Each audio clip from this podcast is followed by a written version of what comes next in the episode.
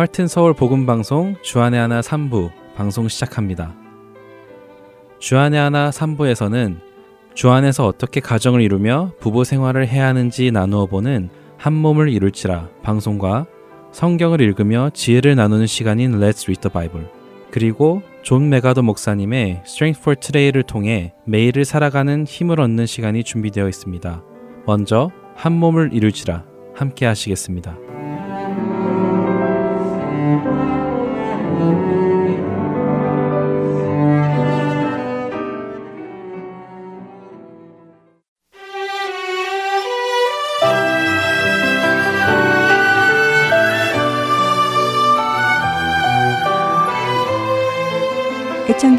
안녕하세요. 한 몸을 이룰지라 진행의 권선영입니다. 안녕하세요. 박상준입니다. 지난 시간에는 아수에로 왕과 와스디 왕후의 이야기를 통해 남편과 아내의 불안은 단순히 어떤 한 사건 때문에 생기는 것이 아니라 부부가 평소에 진정성 있는 관계를 맺고 있느냐 아니냐에 따라 나타나는 것이라고 이야기를 나눠보았어요. 그랬습니다. 하지만 사실 부부싸움의 원인이 그동안 만들어진 관계에서부터 연결되어져 나온다는 사실이 남자에게는 참 이해하기가 어려운 부분입니다. 왜냐하면 남성들은 지난 이야기를 오늘의 문제와 결부시키는 것을 잘 이해 못하거든요. 네, 그렇다고 하더라고요. 남자들은 대체로 여자들보다는 전체 상황을 이해하고 파악하는 점이 좀 약한 것 같아요. 남자들은 그 문제에 집중하지만 여자들은 그 주변의 것들의 모습에 집중하는 경향이 있다고 학자들은 말하죠. 네, 그런 다른 점이 있는 것 같습니다. 하지만 서로가 다름을 인정하고 부부가 상대방의 다른 점을 이해해 주려는 배려심이 밑바탕이 된다면 그 차이도 극복할 수 있으리라 믿어요. 네. 우리가 하나의 나무라고 생각하면 될 것 같아요. 남편은 뿌리의 역할이고 아내는 가지의 역할이라고 생각한다면 좀 더 서로를 이해해 주기가 쉽지 않을까요? 예, 맞습니다. 뿌리가 마음에 안 든다고 뿌리만 잘라낸다면 그 나무는 죽을 운명에 처하겠네요. 당연하죠. 우리의 목표는 죽는 게 아니라 주 안에서 함께 잘 살기 위함이라는 것을 반드시 명심해야 할 것 같습니다. 예, 참 그리고 이건 여담인데 또한 놀라운 것은 아내분들의 기억력은 당해낼 수가 없다는 거예요. 어쩜 그렇게 지금 눈앞에서 보는 것처럼 과거에 대한 묘사도 잘하고 말도 잘 하시는지 정말 대단하세요. 하나님이 대단한 능력을 주셔서 부럽습니다. 아내 입장에서 남편을 괴롭히려고 과거를 끄집어내는 건 아니에요. 지금 이 문제가 과거에서부터 비롯된 것임을 상세히 알려주려는 거죠. 사건의 시작과 과정을 이야기해야 문제의 원인 파악을 할 수 있잖아요. 다 잘해보려고 하는 거지 절대로 괴롭히려고 그러는 게 아님을 알아주셨으면 해요. 네, 참 어렵습니다. 여자분들의 마음은 양파 껍질 같아요.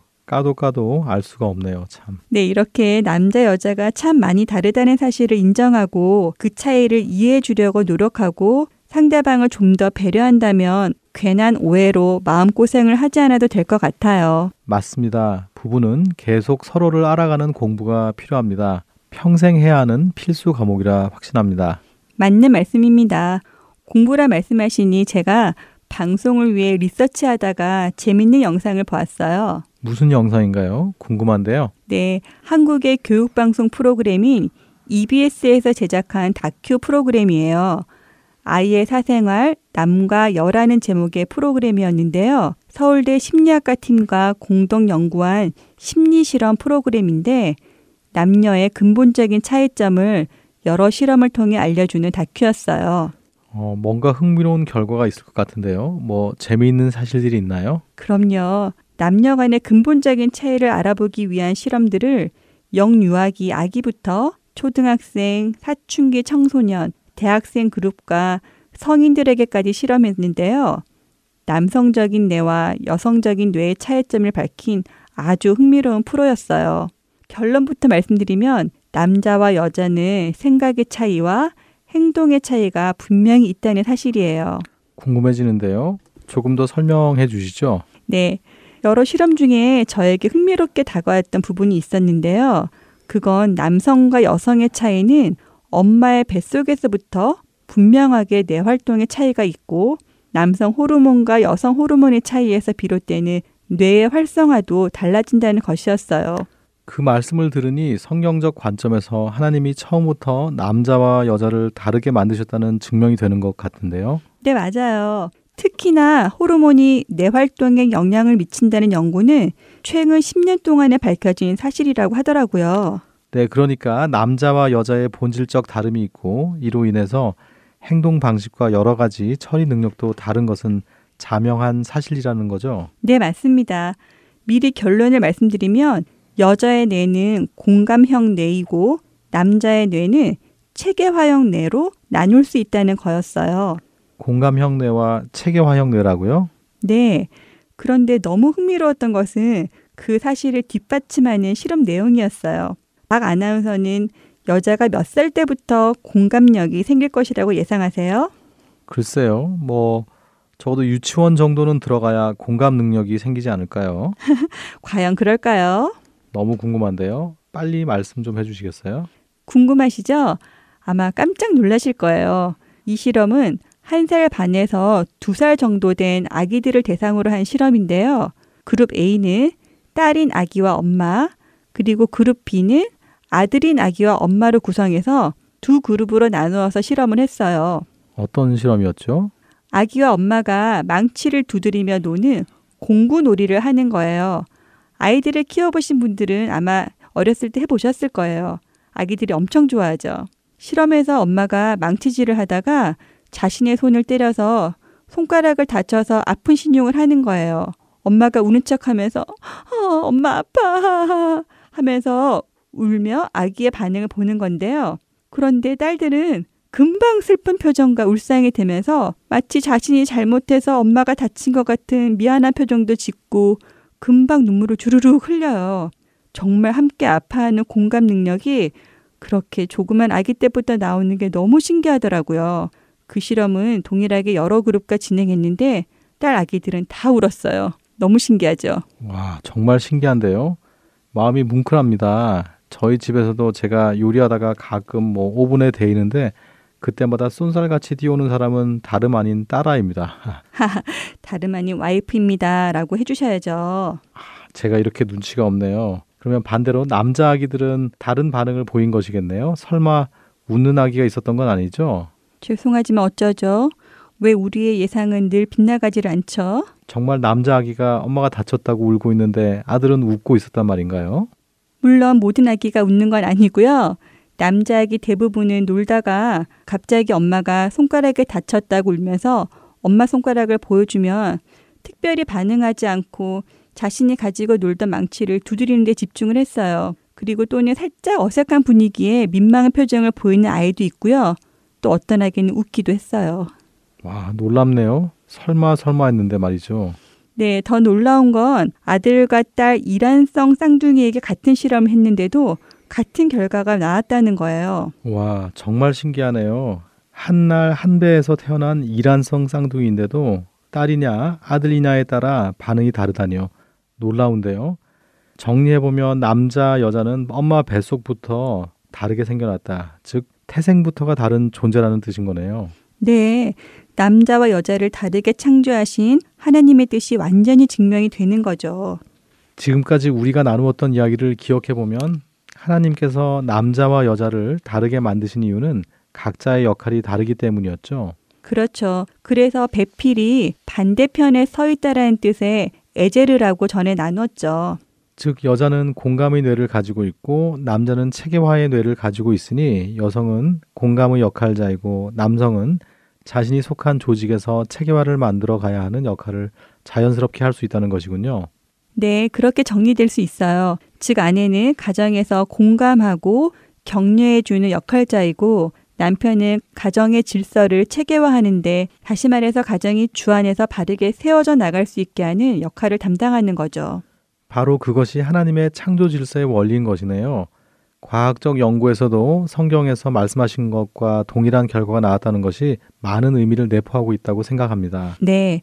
세상 사람들은 성경은 비과학적이고 사람의 감정에 호소한다고 비하하지만 첨단 기술이 발달할수록 더욱 정밀해진 연구나 실험되는 결과들을 보면 성경의 말씀들이 비과학적인 것이 아니라 초과학적임을 분명히 알 수 있습니다. 예, 과학의 범주로 하나님의 섭리를 감히 다 알 수가 없죠. 그 제 개인적인 생각은 과학이 발달할수록 우주에 대한 연구와 인간에 대한 연구는 정밀해질 테지만 그럴수록 인간의 한계를 더욱 느낄 거라 생각합니다.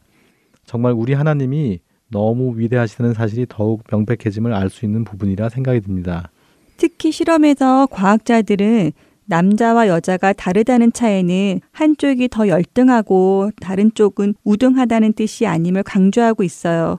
차이가 있다는 것이지 우등과 열등의 관계가 아님을 세계 유명 과학자들의 인터뷰를 통해서 거듭 강조하고 있죠. 그렇군요.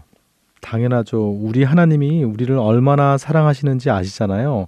그런 하나님이 설마 사람을 차등을 두고 지으셨겠어요? 모든 것을 아시는 하나님께서 남녀를 서로 다르게 지으셨다면 거기에는 분명한 이유와 목적이 있으실 겁니다. 그 목적과 이유를 알고 그 목적을 이루어 가는 것이 우리가 할 일이라고 생각합니다. 네, 맞는 말씀이에요. 그러면 우리는 남편과 아내의 차이를 분명히 알아야 하는 지혜가 필요하다는 생각을 합니다. 성령님이 주시는 지혜가 아니고는 부부간의 생각의 차이로 일상에서 부딪히게 되면 우리의 감정이 폭발하게 되잖아요. 그런 전쟁 속으로 들어가고 싶진 않네요. 네, 저도 그런 전쟁은 사양하겠습니다. 지금까지 이야기를 나누어 본 것을 보면 공감을 한다는 것은 내가 그 사람의 입장에서 그 사람의 마음 속에 들어가서 그 사람은 이럴 것이다 하는 것이고 체계와 능력은 그것이 어떤 구조로 어떤 시스템 안에서 움직이고 있는 것인지를 빨리 잡아내는 능력이라고 볼 수 있습니다. 네, 잘 정리해 주셨어요. 그래서 아내들은 공감자의 역할을 부여받았고 남편들은 가정을 체계화하는 것, 즉 가정의 질서를 세우는 역할이 있다는 것이에요. 완전히 맞는 말씀이라고 생각합니다. 그러면 아내와 남편들이 서로를 더욱 알아가기 위해서는 1차적으로 대화가 필요하잖아요. 그래서 서로에게 힘이 되는 격려의 말들이 일상에서 자연스럽게 할 수 있다면 참 좋을 것 같은데요. 그럼요. 그러기 위해서 대화의 기술이 필요할 것 같아요. 배우자에게 들으면 힘이 되는 말들이 있잖아요. 그렇죠. 그런 것들을 좀 정리를 좀 해주시죠. 네, 제가 좀 정리를 해봤는데요. 저희가 쑥스럽지만 각자 남편과 아내에게 해주듯이 한번 해볼까요? 네, 좋습니다. 좀 어, 부끄럽지만 방송에서 먼저 해보고 앞으로 가정에서도 자주 하도록 노력하겠습니다. 네, 저도요. 애청자 여러분들도 오늘 반드시 배우자에게 한마디라도 해보시면 작은 기쁨이 있으실 거라 확신합니다. 그럼 제가 먼저 남편에게 해볼게요. 아, 정말 너무 쑥스러운데요. 당신 덕분에 이렇게 잘 살게 되었어요. 당신 곁에 사랑하는 가족이 있는 거 알죠? 어떻게 그런 생각을 다 했어요? 언제나 당신을 믿어요. 건강도 생각하세요. 힘들 땐 우리 아이들을 떠올려 보세요.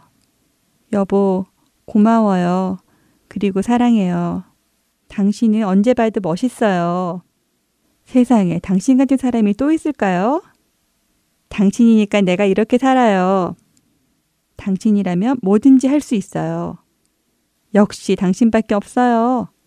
당신은 하나님 다음이에요. 당신 위에 이렇게 꾸몄는데 나 예쁘죠? 당신 품에 있을 때가 제일 편하네요. 내가 당신 얼마나 존경하는지 모르죠? 당신의 성품은 최고예요. 당신을 보고 있으면 마음이 따뜻해져요. 당신이랑 있으면 시간 가는 줄 몰라요. 내가 결혼 하나는 잘했죠. 어떠세요? 아내에게 이런 말을 들으시니까?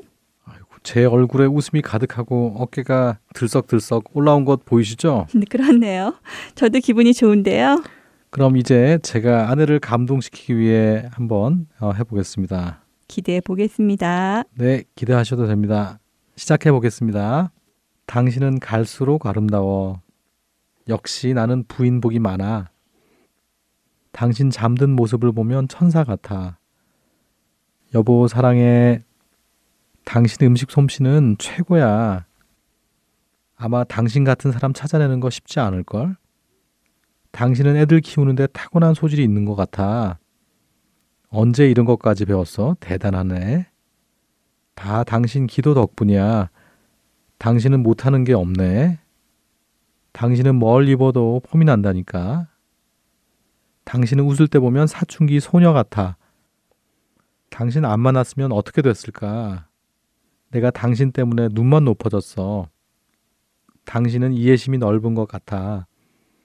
난 아직도 연애할 때 생각하면 마음이 막 떨려. 어떠세요? 감동이 되시나요? 벌써 오늘 저녁 식탁을 어떻게 차릴까 바로 고민이 되는데요. 네, 이렇게 작은 말 한마디가 우리들의 관계를 부드럽게 만들어주는 힘이 있음을 알게 됩니다. 그렇네요. 정말 앞에서 열거한 표현들 중에 일부는 가끔 쓰는 표현이기도 하지만 한 번도 표현해 본 적이 없는 말들도 있어요. 앞으로는 목록을 더 넓혀서 자주 해보도록 노력해야겠어요. 네, 저도 노력하겠습니다. 애청자 여러분들도 미루지 마시고 오늘 바로 한번 한 문장이라도 배우자에게 표현해 보세요. 반드시 행복해지실 거예요. 제가 이번 주 프로그램을 준비하면서 들었던 생각이 있어요. 예전에 연어의 일생에 대한 영상을 봤거든요. 연어의 생태에 관한 내용인가요? 네. 그런데 특히 제가 기억하는 부분은 연어가 알을 낳기 위해 자신이 태어난 강으로 회귀를 하는 모습을 촬영한 영상이었는데요.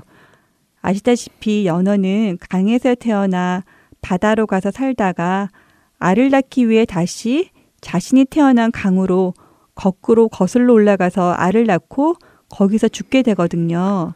네, 저도 연어의 생태에 대해서는 그렇게 알고 있어요. 그런데 어떤 점이 오늘 방송을 준비하면서 마음에 닿았나요?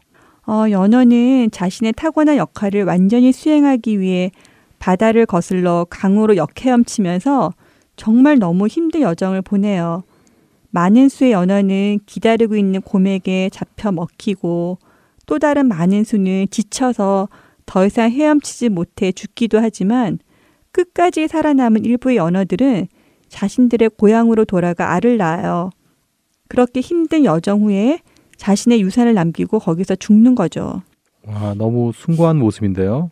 자신들의 역할을 수행하기 위해서 끝까지 포기하지 않고 그 자리를 찾아가는 거죠. 그래서 이번 주 방송을 준비하면서 우리도 여러 가지 이유로 힘들어서 포기하고 싶어지는 상황들이 있지만 절대 포기하지 말고 연어처럼 하나님이 우리를 만드셨던 그 자리로 찾아가야 한다는 생각이 들었어요. 특별히 우리 그리스도인들은 세상을 거슬러 올라가는 사람들이잖아요. 세상이 흘러가는 곳으로 가는 것이 아니라 세상을 거슬러 하나님께로 갈 때 우리에게 허락하신 자녀들에게 믿음의 유산을 물려줄 수 있다고 믿습니다. 예, 맞습니다. 말씀을 들으니 현대 사회를 살아가는 우리가 하나님이 만드신 부부의 참된 모습으로 돌아가는 것은 결코 쉬운 일이 아니라고 생각합니다. 오랜 시간이 걸리는 영적 싸움일 수 있지만 반드시 승리하여 승리의 면류관을 써야 합니다. 그것이 우리의 사명인 것입니다. 저희 부부와 애청자 여러분의 가정이 승리하는 부부가 되기를 간절히 기도드립니다. 하나님께서 지으신 물고기도 그렇게 치열하게 사는데 우리가 대충 살 수는 없잖아요. 그럼요. 하나님께서 내가 연어를 보고 배우라고 연어를 창조하였는데 연어 먹는 데만 집중했구나 하시면 너무 부끄러울 것 같아요. 애청자 여러분들과 저희 모두 한 주 동안 포기하지 말고 다시 배우자와 눈높이를 맞추며 사랑이 회복되는 시간이 있으시길 바랍니다. 저희는 다음 주에 다시 뵙겠습니다. 안녕히 계세요. 안녕히 계세요.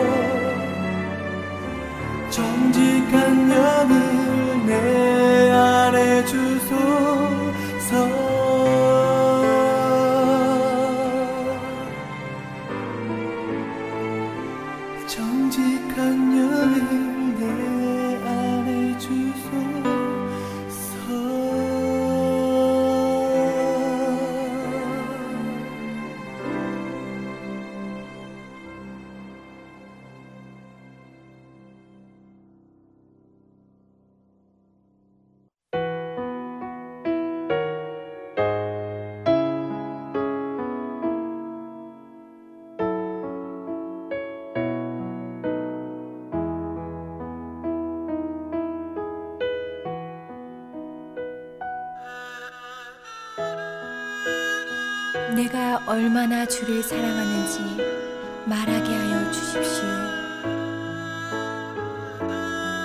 주의 사랑과 은혜에 대하여 말하게 하여 주십시오. 주의 아름다운 그림자 안에 나를 거하게 하여 주십시오. 주의 얼굴을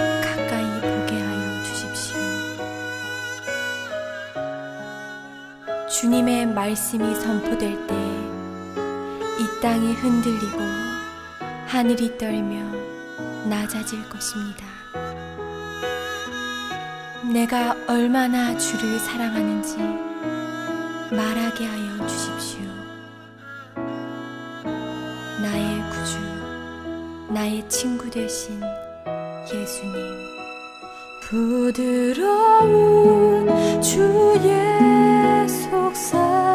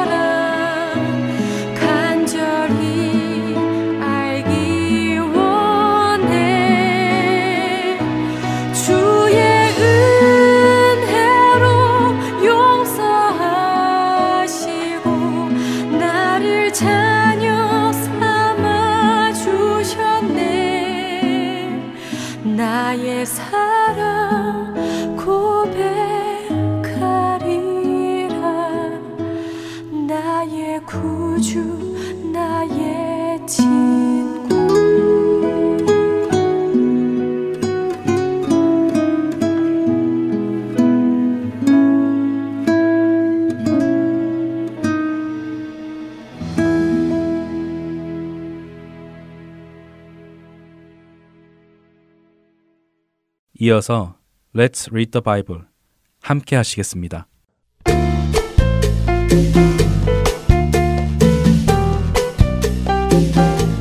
애청자 여러분, 안녕하세요. Let's Read the Bible 진행의 남경민입니다. 잠언서에는 우리가 살아가는 데 필요한 실질적인 지혜의 말씀이 많이 담겨 있습니다. 특별히 오늘 함께 읽을 잠언 6장에는 몇 가지의 주제가 담겨 있습니다. 게으름에 관한 잠언, 음란함에 대한 잠언, 악한 행실 등에 대한 주제들이 있는데요. 놀랍게도 보증과 담보에 관한 잠언의 말씀도 있습니다. 흔치 않은 주제이지요. 잠언 6장 1절과 2절은 이렇게 말씀하십니다.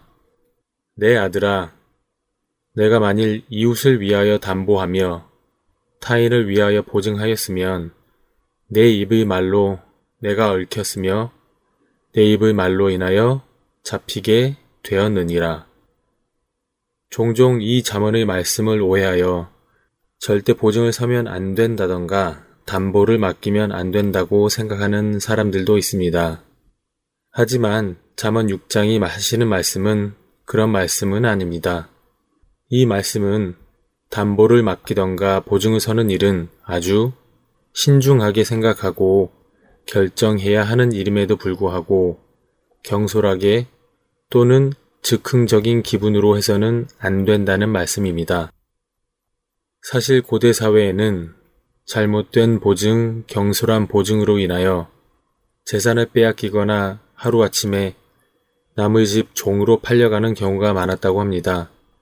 그리고 그러한 이방의 모습을 영향받은 이스라엘 백성들 안에서도 자주 일어났다고 하지요.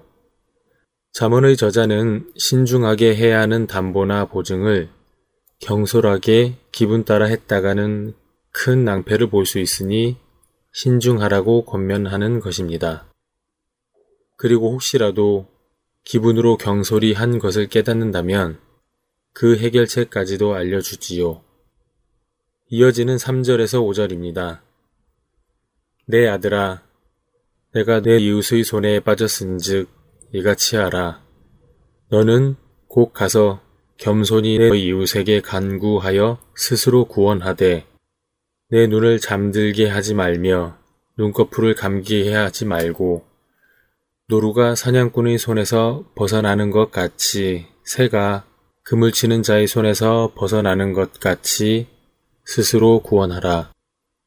자신이 보증을 서게 되었다면 채권자인 그 이웃에게 가서는 겸손하게 사과하며 내가 경솔했음을 시인하고 그 보증의 의무에서 벗어나게 해달라고 부탁하라고 하십니다. 그 의무에서 벗어날 때까지는 잠도 자지 않을 정도로 심각하게 매달리라는 것입니다.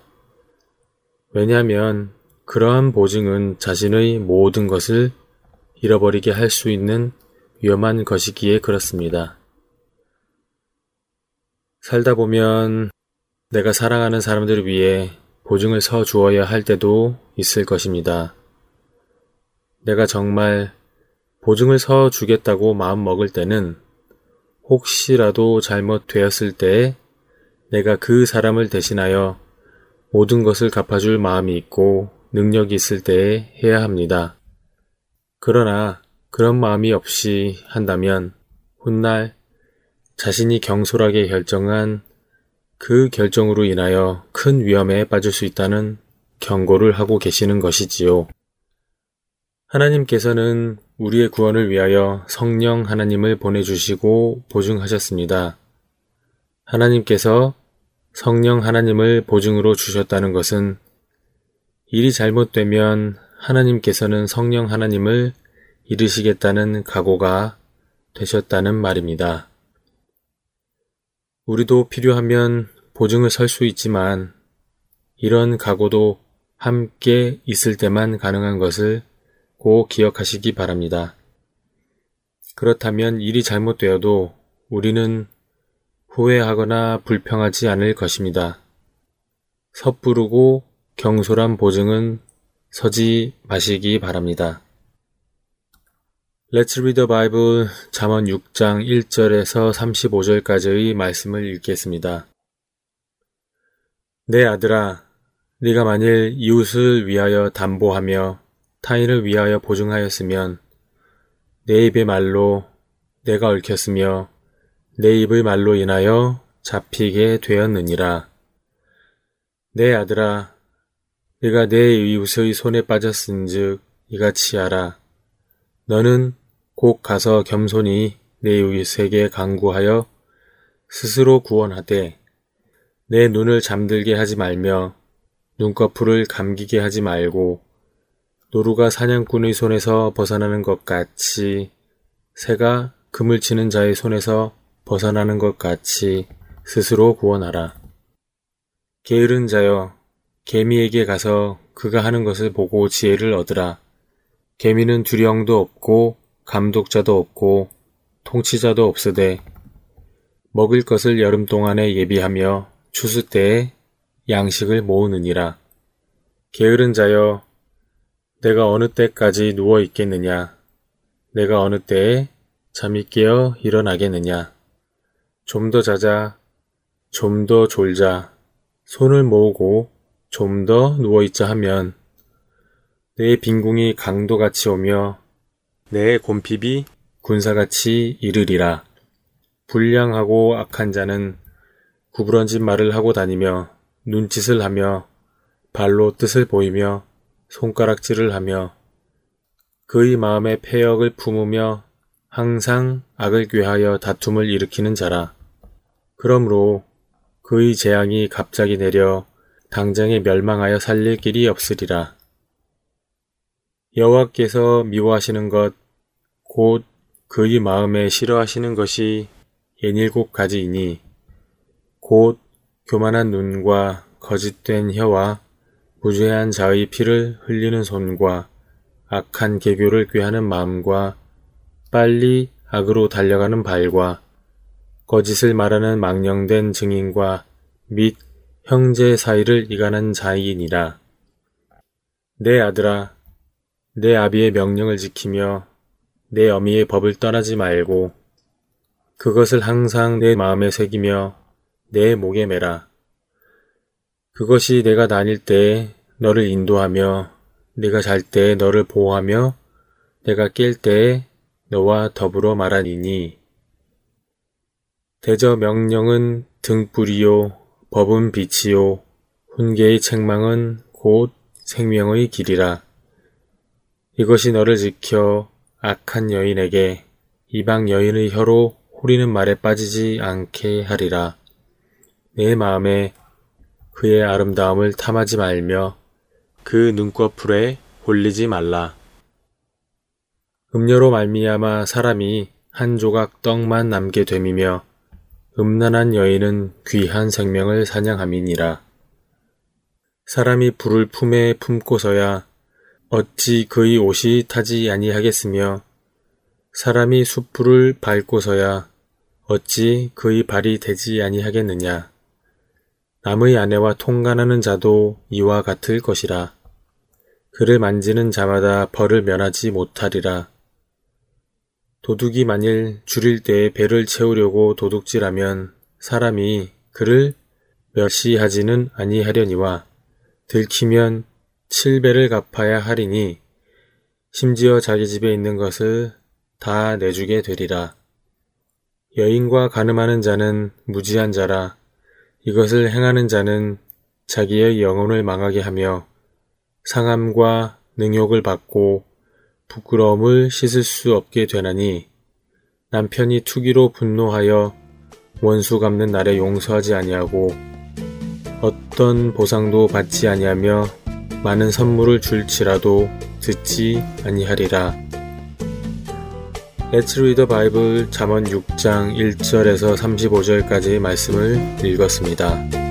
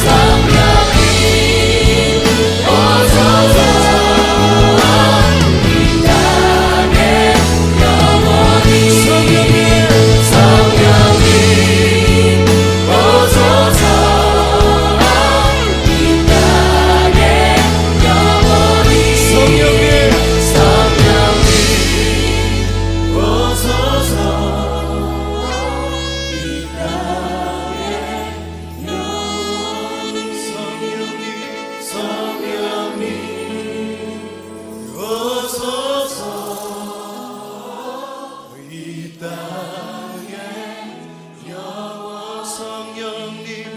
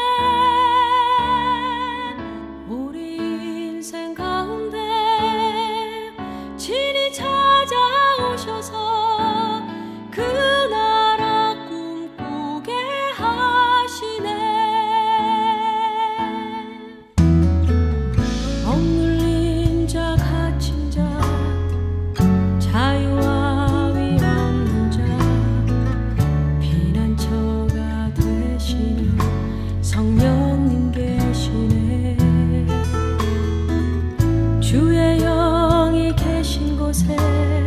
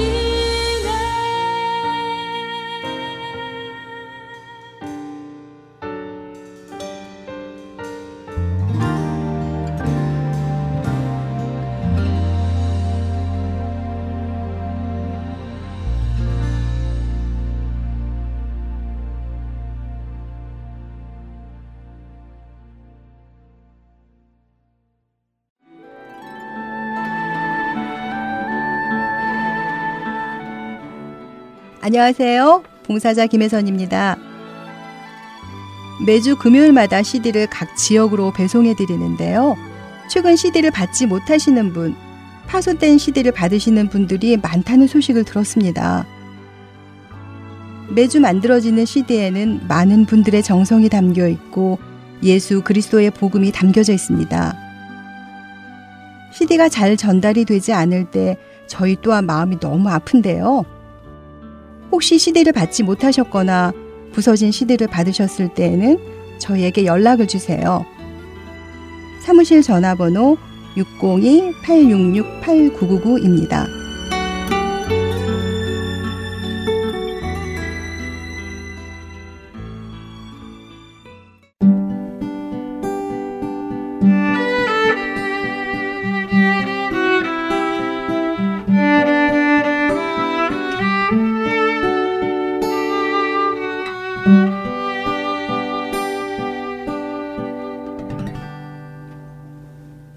계속해서 존 맥아더 목사님의 Strength for Today로 이어드립니다.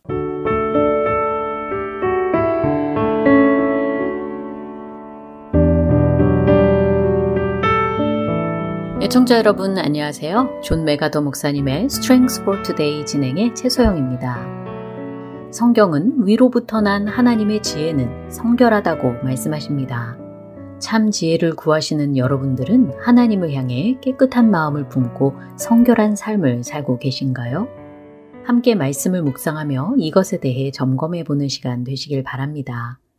오늘 Strength for Today의 제목은 참 지혜의 동기입니다. 오직 위로부터 난 지혜는 첫째 성결하고 다음에 화평하고 관용하고 양순하며 긍휼과 선한 열매가 가득하고 편견과 거짓이 없나니. 야고보서 3장 17절 말씀. 성결한 삶은 지혜로운 삶을 살기 위해 반드시 필요한 것입니다. 삶에서 참 지혜의 모습이 나타나는 자는 성결함을 추구합니다. 야고보서 3장 17절에서 성결이라고 번역된 단어는 헬라어로 영적인 진실함과 도덕적인 정직함을 의미하지요. 이것은 야고보서 3장 14절에 나온 독한 시기와 다툼이 없는 것을 의미합니다. 예수님은 이 성결함에 대한 가장 완전한 모범이 되셨지요. 진심으로 믿는 자는 성결한 갈망을 가지고 있습니다. 그 사람의 가장 깊은 곳에서 하나님의 뜻을 행하고 하나님을 사랑하고 하나님을 섬기고자 하는 갈망이 일어난다는 것이지요. 로마서 7장 15절부터 21절에서 사도 바울은 자신이 악을 행할 때 그것은 자신이 원하지 않는 것을 하고 있는 것이라고 고백하고 있습니다. 시편 51편 7절에서 다윗은 우슬초로 나를 정결하게 하소서 내가 정아리이다. 나의 죄를 씻어 주소서 내가 눈보다 희리이다 라고 부르짖고 있지요. 참 크리스찬은 자신의 죄를 미워합니다. 그의 깊은 내면에서 갈망하는 것은 성결함과 깨끗함, 정직함과 거룩함이지요. 마음의 성결함은 하나님의 지혜로 자신의 삶을 살고자 하는 자의 내적 동기입니다. 에스겔 11장 19절에서 하나님은 내가 그들에게 한 마음을 주고 그 속에 새 영을 주며 그 몸에서 돌 같은 마음을 제거하고 살처럼 부드러운 마음을 주어 라고 말씀하셨지요. 이렇듯 우리는 새 마음을 받았음에도 불구하고 여전히 죄를 짓습니다. 새 마음이 우리의 육신 안에 매여 있기 때문이지요. 하지만 우리의 새 마음은 육신의 정욕에 대항하여 싸웁니다.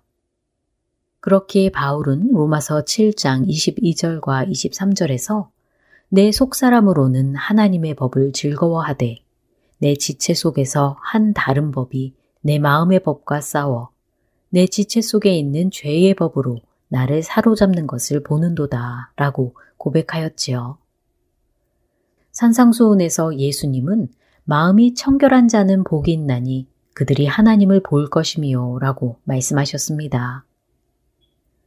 우리가 우리의 육신과 이 세상과 사탄에 대항하는 싸움을 하며 인내할 때 언젠가 이 싸움이 끝날 것이라는 사실은 우리에게 힘과 위로가 됩니다. 이것에 대해 사도 요한은 요한일서 3장 2절에서 그가 나타나시면 우리가 그와 같을 줄을 아는 것은 그의 참모습 그대로 볼 것이기 때문이라고 말씀하고 있지요. 지혜로운 삶을 추구하고 계신가요? 그렇다면 먼저 성결함에 대한 갈망이 있어야 할 것입니다. 그럴듯하게 포장된 이 세상의 더럽고 추한 것들을 멀리하고 주 안에서 거룩하고 진실되고 성결한 것을 갈망하는 여러분들 되길 소망하며 오늘 Strength for Today 마칩니다. 안녕히 계세요.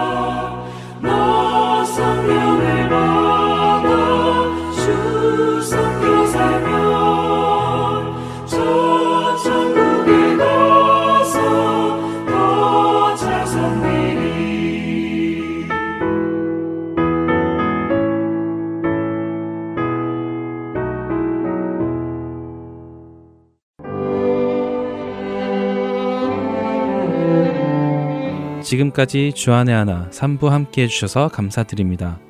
계속해서 주안의 하나 4부로 이어집니다. 감사합니다.